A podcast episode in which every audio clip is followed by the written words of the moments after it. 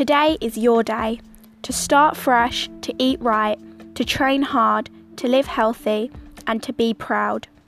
You're probably laying in bed, really not wanting to get up, and it's normal, everyone does it, I certainly do. But don't lay there, get up and do it. You can do this. It may be hard, but that feeling after is luxurious, and that feeling of being proud, that's just everything. Exercise not only changes your body, but it changes your mind, your attitude, your mood. Good things come to people that work hard and sweat. It always seems impossible until it's done. Keep pushing until you reach your goal. It hurts now, but one day that will be your warm up. When you think about stopping, think about why you started.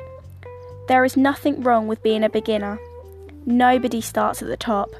And even the most elite athletes, they still struggle, but they push through it to get to the finish line. Mindset is everything. You can do this.